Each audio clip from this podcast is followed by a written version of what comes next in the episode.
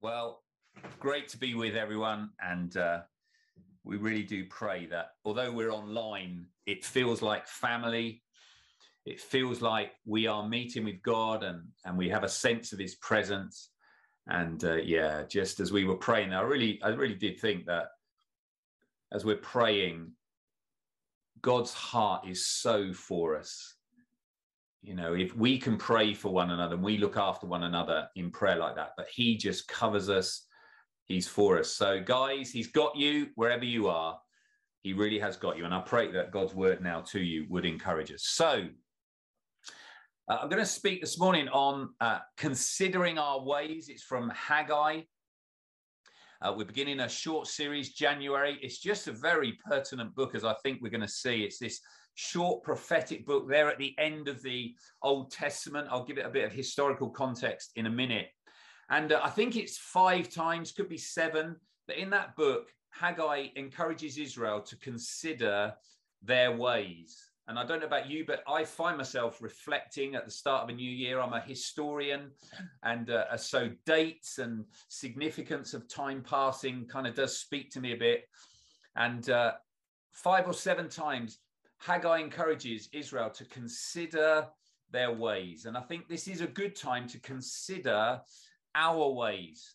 And uh, just to quickly say, then, this book has an absolutely, firstly, fascinating context. I wonder if this sounds familiar. If you advance the slide there, Adam, got a few C's coming your way. Uh, the story is it's the year 539 before Jesus and uh, the exiles have returned. And in exile, there, they were people in a strange land, weren't they? There were no reference points for them. They're taken off the whole of Israel. The remnant of Israel is taken off to Babylon, the nobility, the governmental folks. And uh, they're in, in Babylon, as they're subjected to the Babylonian power, uh, their confidence is sapped. How can we sing the songs of the Lord in a strange land? They say in one of the Psalms. And they've been truly humbled. And they start to ask questions there in exile Where are you, Lord, in all this? How long, how long is this going to go on for? There's a there's a heart cry I'm sure many of us have asked. How how long? And I don't know about you, but I think this season we've been in, I actually, I actually feel it almost has been an exile from the Lord. I'm not saying there, unlike Israel, it's it's judgment as such. Uh, but I, th- I think God has been refining us. I think He's been refining us as the church in the world. I think He's been refining us as societies. We've been recalibrating, haven't we? Asking, you know, what should our priorities be? What what are God's purposes for us? And that was something that Israel did there in exile. They had to recalibrate, they had to return to God and ask questions God, where have you got us? Why are we here? And so they return to Israel. They're allowed to leave. And um, the first thing they do is they start to rebuild the altar and the temple. You can read about this in the books of Ezra, and Nehemiah. And they rebuild the altar and the temple, which is interesting, isn't it? That they are called to put in place first the worship and ensure that their heart devotion is clear and pure. They rebuild the altar and the temple, and we'll come back to that in a minute. They don't build the walls first, they don't rebuild Jerusalem. They get the heart of things right first. The, the title of this Haggai series is Putting First Things First. And that was what Haggai encouraged Israel to do. Uh, they face opposition in this as, as uh, people around them see them coming back, these Israelites rebuilding. They face opposition. And in 536, they stop building, facing this opposition.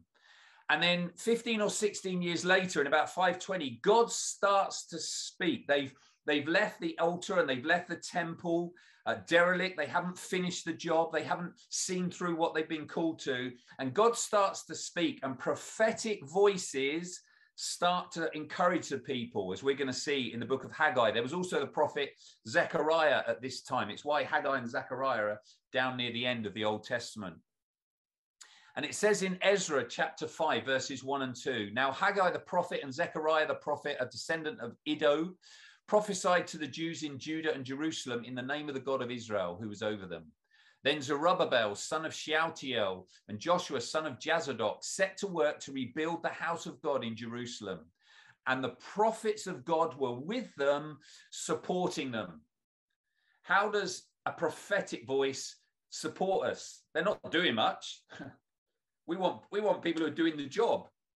Well, sometimes it's hearing from God that gets us going. And there are times, aren't there? Maybe you're on this call this morning, you are desperate to hear from God. Well, prophetic voices, and I pray that this message will even be something of a prophetic voice.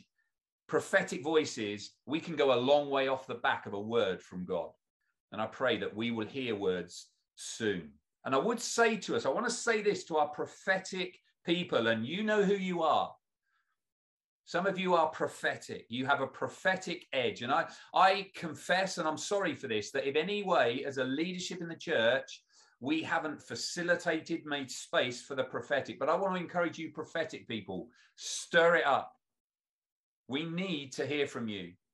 Be that on a Sunday or be it elsewhere. But if you feel the Lord speaking to you and laying things on your heart, and you just think this is bigger than just for me, I encourage you, share it. We are always open to receiving those words. I love it when people take time just to email something. I think it gives definition to prophetic words. But I want to encourage you, prophetic people, stir it up. Anyway, so Haggai starts to speak.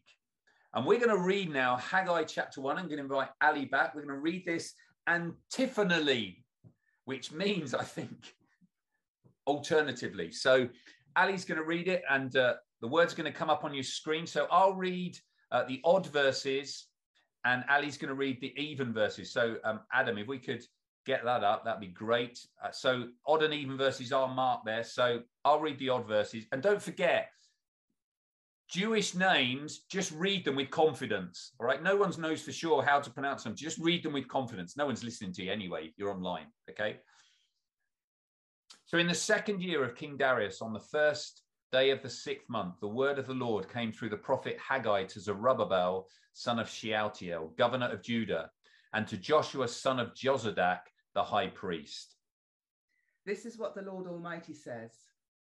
These people say, the time has not yet come to rebuild the Lord's house. And if you guys read with Ali in the background, okay, where you are, feel free to read.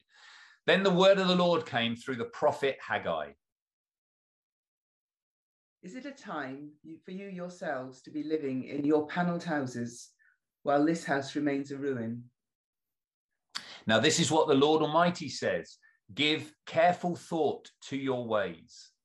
You have planted much, but harvested little. You eat, but never have enough. You drink, but never have your fill. You put on clothes, but are not warm. You earn wages, only to put them in a purse with holes in it. This is what the Lord Almighty says Give careful thought to your ways. Go up into the mountains and bring down timber and build my house, so that I may take pleasure in it and be honored, says the Lord. You expected much, but see, it turned out to be little. What you brought home, I blew away. Why? declares the Lord Almighty. Because of my house, which remains a ruin, while each of you is busy with your own house. Therefore, because of you, the heavens have withheld that dew over the earth and its crops. I called for a drought on the fields and the mountains, on the grain, the new wine, the olive oil, and everything else the ground produces, on people and livestock, and on all the labor of your hands. Then Zerubbabel, son, son of Shealtiel, Joshua, son of Jozadak, the high priest, and the whole realm, realm of the people obeyed the voice of the Lord their God and the message of the prophet Haggai, because the Lord their God had sent him. And the people feared the Lord. There we go. Then Haggai, the Lord's messenger, gave this message of the Lord to the people I am with you, declares the Lord. So the Lord stirred up the spirit of Zerubbabel, son of Shealtiel, governor of Judah, and the spirit of Joshua, son of Jehozadak, the high priest, and the spirit of the whole remnant of the people.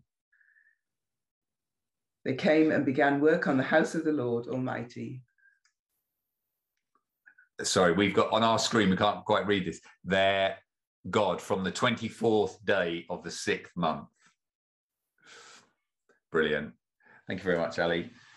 Cheers, guys. Sorry, like I say on our screen, the type is quite small, hence a little bit of trouble seeing that. So Haggai here describes the condition of the house of God, but it's really speaking about the condition of the people's hearts. The issue is not so much the temple, it's the hearts of the people. Well, what was the condition of the temple, of the house of God? Well, the people had said, it's not time yet for us to build the house of God. Now, there is uh, a suggestion that the people at this time were facing kind of economic difficulties. You know how can we how can we give money? How can we contribute to the building of the temple when we ourselves are facing economic difficulties? But whatever the cause and it's probably more than that the house of god it says was in ruins. Well what was the issue here the lack of building of the temple reveals really the condition of the people's hearts. And this is what God was after. This is what God is always after. He's not so much after the form of our worship, the form of our spirituality. It all starts with our heart condition. And the people here had misplaced priorities. It says in verse 4 that they were about building. God levels the accusation against them. Look, guys, you're about building your paneled houses. It was a sign of luxury and decadence. You're about building your houses. You're about your lives. You're about your agenda. And my house and my kingdom, as if you like, are in ruins. He wants us to be kingdom minded. He knows it's best for us that we put him at the center of things and seek to build his kingdom with him. And the problem with the people at this time was that there was considerable apathy and indifference about the temple and all it stood for. And like I say, it's not so much about the temple. The temple represented, temple life represented the devotion of the people and their heart for worship and the measure, the extent of their heart for worship. The temple represented the presence of God among his people. And you see, this was the whole point of their return from exile, that they might be reforged and reformed as the people of God. And I just wonder has God taken us, maybe some of us feel it keenly individually. We believe as a leadership, as a church, He has done this. But even as the church, has He taken us through a refining process where we've been in His, his forge, where He's hammering us on the anvil to reshape our identity? This has been the purpose of our exile, but it's time now to return after that refining period. And worship, his presence needs to be at the heart of this. You see, who we worship, what we worship, and how we worship shapes our identity. That is at the heart of your life, my friend. Let me say that again. Who you worship, what you worship, what is at the center, and how we worship shapes our identity. Everything comes out of that. So it's key we get that right, isn't it? Just as an aside, I'm not purely talking about sung worship in the gathering, obviously. Paul says, doesn't he? He says, you know, live our lives. This is our reasonable act of worship. We're to live our lives laid down and poured out. But gathered sung worship is in there. And I did sense in preparing for this talk that worship, gathered worship, will be key for us. In this season, it's it's partly physically gathered, but it's certainly gathered online. But it's key that we regather, however, it looks like at this present time. And I do believe that sung worship, where we proclaim who he is, where we declare out of the overflow of our hearts who he is, will be key for our journey ahead. It's why we need to pray for our worship team. It's why we need to pray for Ian and the guys. Worship will be key in our journey ahead. Okay, so that was the condition of things. They let things go. Because of that, they were under the curse of God. That's strong language, isn't it? It's not language we particularly use in this day and age. A curse. But it's undoubtedly the language and undoubtedly the picture Haggai presents here. What is what effectively is a curse? I think at its heart, it's the rem- when God chooses to remove His protection and blessing from us, and we live barren lives. You see, ble- the blessing of God has to be intentional, and it comes from obedience. Commentators talk about um, in this passage, Haggai references really implicitly Deuteronomy 28, when we have a whole list of uh, if you are obedient, God speaks to Moses and the people before they move into the promised land. And he says, if you are obedient, there'll be blessing. If you are obedient, there will be blessing. It may not look like you want it to, but there will be blessing. If we are disobedient, you'll be under my curse. And it uses that language. What it means is this if you are disobedient, God will set his face against us. And in Haggai 1 here, it talks about the people struggling. They've left the house of God in ruins and they're struggling. Their harvests aren't producing. Their holes have got, their pockets have got holes in them. And, you know, they may be earning the cash, but it seems to be disappearing. The cattle aren't producing. So they're in a place of barrenness. It reminds me of Psalm 127. I find this so challenging in an age of busyness.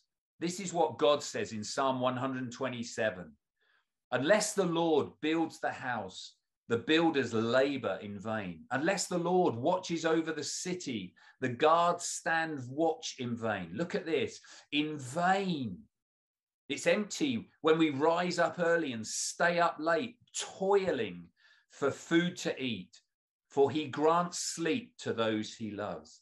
I think it's quite descriptive of our frenetic Western society, isn't it? That toiling, that, you know, we're, we're all working so hard and we're busy, busy, busy. And, and a lot of that is put on us. I understand that. But let us make sure, as the people of God, that our lives are oriented around the altar and the temple, that God is at the center of our activity, that it's not us pursuing our agendas and chasing things that are in vain.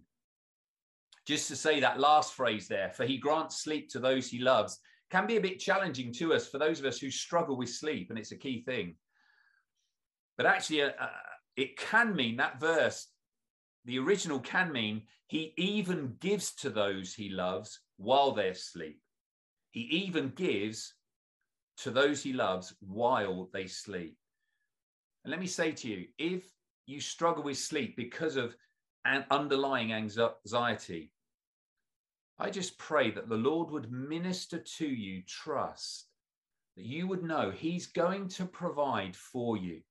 You don't need to be anxious and you can sleep in peace. It's Sabbath, really, for you, sleep. And you can trust Him to provide even when you sleep. Do I hear an amen in the house? Amen. And so, God here has set his face against Israel. Let us not be people that are not building the altar, are not attending to the temple. There's a wordplay here in the Hebrew. He says, The houses are ruins. Because you've left the house a ruins, the word is hareb.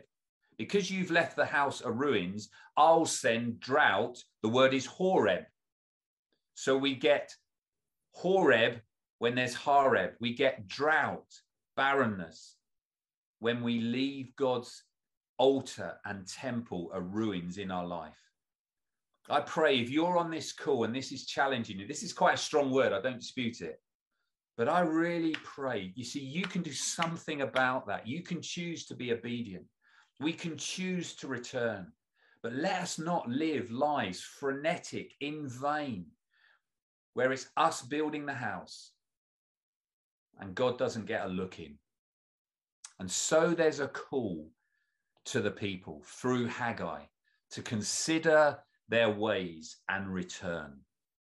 If we can progress the slides, verses seven and eight, Haggai makes this call and he says, Consider your words and return. He says, This is what the Lord Almighty says Give careful thought to your ways. Go up into the mountains and bring down timber and build my house so that I may take pleasure in it and be honored, says the Lord. So the heart issue was apathy. It was a heart issue. And the heart needed to be changed. The people needed to return, but there needed to be action. They actually needed to do something. And isn't that the case?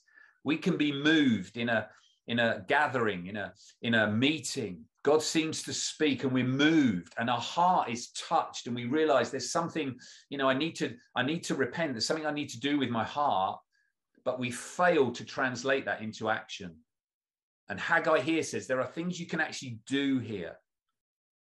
It's like John the Baptist when he challenged the people, he said, produce fruit in keeping with repentance. Actually do something. Repentance needs to look like something. A turning back to God needs to look like something. In James 2, James says, faith without works is dead. It's not just about the works, it needs to be about the heart.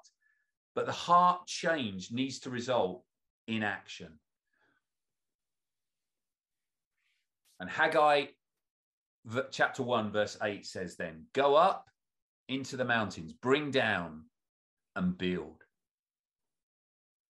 If this is speaking to us and we just sense, I need to, there's something I've maybe I've in this season, I've, I've been in exile and it's been tough, but I'm, it's time to come back to the Lord. I, I need to just check my heart.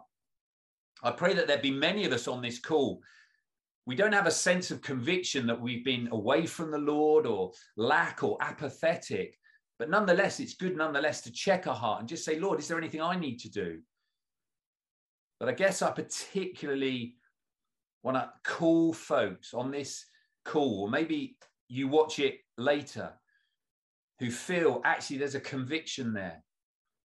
I think I need to attend to the altar of my heart. I'm not sure God has central place. Well, we're going to reflect in a minute as to how we can go up, bring down, and build. I think we can pray for our nation in that. I think our nation has potentially been in exile. It's turning its back on God, and, and we can pray vicariously. We can repent, I think, on behalf of our nation and ask God to have mercy on our nation. There's opportunity through the week, Monday through Friday, 8 till 8:30, and other times. Jump on the Zoom call. The link is on the website. So let's respond then. You see, there was consequence here to Haggai's call. The people, it says, obeyed and feared the Lord. They actually put things into action such that the temple was completed. And we're going to see next time in Haggai 2, Haggai says, The glory of this house will be greater than the former temple even though it's a smaller temple, it's going to its glory is going to be greater. And we'll think about what that means. But one thing it means is this: it was the temple that Haggai encouraged the people to build that welcomed the presence of Jesus. It was this temple that Jesus walked among. Folks at Beck, how many of us want to see Jesus walk upon, walk among the temple we'll be, we're building together? As we give ourselves to Him, as we ask Him to presence Himself, as we walk in obedience, as we pour our lives out, might it be that Jesus will walk among us in His power and glory, revealing Himself to broken men and women around us in communities. I want to see that. Give me a wave if you want to see that. I hope we do. Come on, let's let's respond now. Let's let's let's raise a hand. Lord, we want to see that. We want to see you move among us. We've tried to build our own temples. We've tried to build our own altars. I've tried, I've tried to minister. I've tried to be a, a good pastor in my own strength. Lord, I want to see you move. I want to see your glory among us. And let it be greater than anything we've seen before. So we're going to use the words now of Haggai chapter 1, verse 8, just to reflect in quiet wherever we are. If we could put those verses up. Israel was told, go up into the mountains. What's an area of challenge you need to rise to. Let's just uh, let's just invite the Spirit now to come and speak. Lord, I pray that as we respond now, may we check the condition of our hearts. And I pray that you would be revealing by your Spirit to us. So they were to go up the mountain. What area of our life is there challenging? What are we being challenged about? Where do we need to climb higher? Just ask the Spirit to speak to you about that.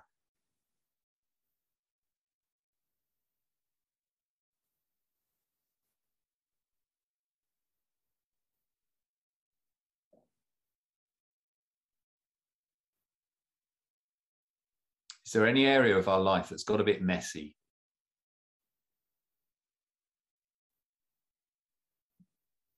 we may only be off by a degree or two at this moment, but we carry on that course and a year, two years down the line,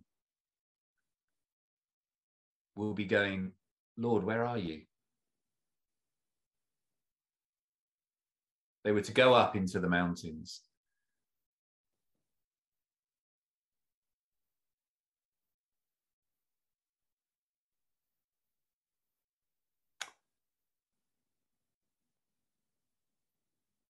They were to bring down timber. What resources do we need to put at the Lord's disposal? They were to gather timber. What resources do we have that we're to put at the Lord's disposal again? Is it our time? Do we need to give him or just reorder our time? It may not be we need to give him, we need to find any more time, but maybe we need to cut some things out. Can I be frank? Are we wasting time doing stuff? I waste plenty of time. There's been some things I feel the Lord's challenging me about going into this new year. Do we need to reorder our time. Is it something to do with relationships? Are there relationships we need to sow into to a greater extent? Are there people we need to look out for?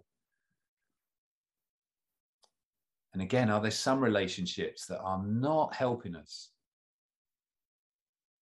It may not be we need to cut them out completely, but maybe we just need to speak into them and reshape them. God, we offer you now our resources. We may not think they're much, but you, it wouldn't be the first time you've taken meager resources and miraculously multiplied. I want to pray that for someone. Lord, I pray that as somebody brings meager resources now and offers them to you, there's there's some of you on this call. I think you're probably saying, "But God, I'm this isn't much I'm offering." Would you miraculously multiply? Loaves and fishes. And finally, what will it look like for you to get on and build? What will it look like for me? I know I am prone to procrastination, as my lovely wife will tell you. Lord, we pray, help us to build. What does building look like? Just ask the Holy Spirit, what does building look like? What is what does action look like? Come on, folks, it's, you've talked about it enough. Get on and do that thing. Some of us are carrying specific things.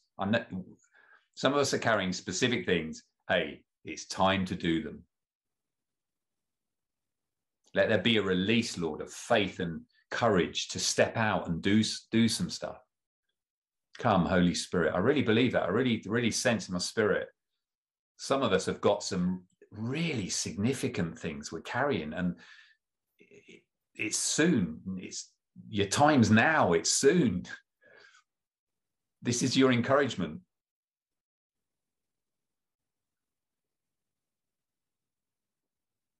Yeah.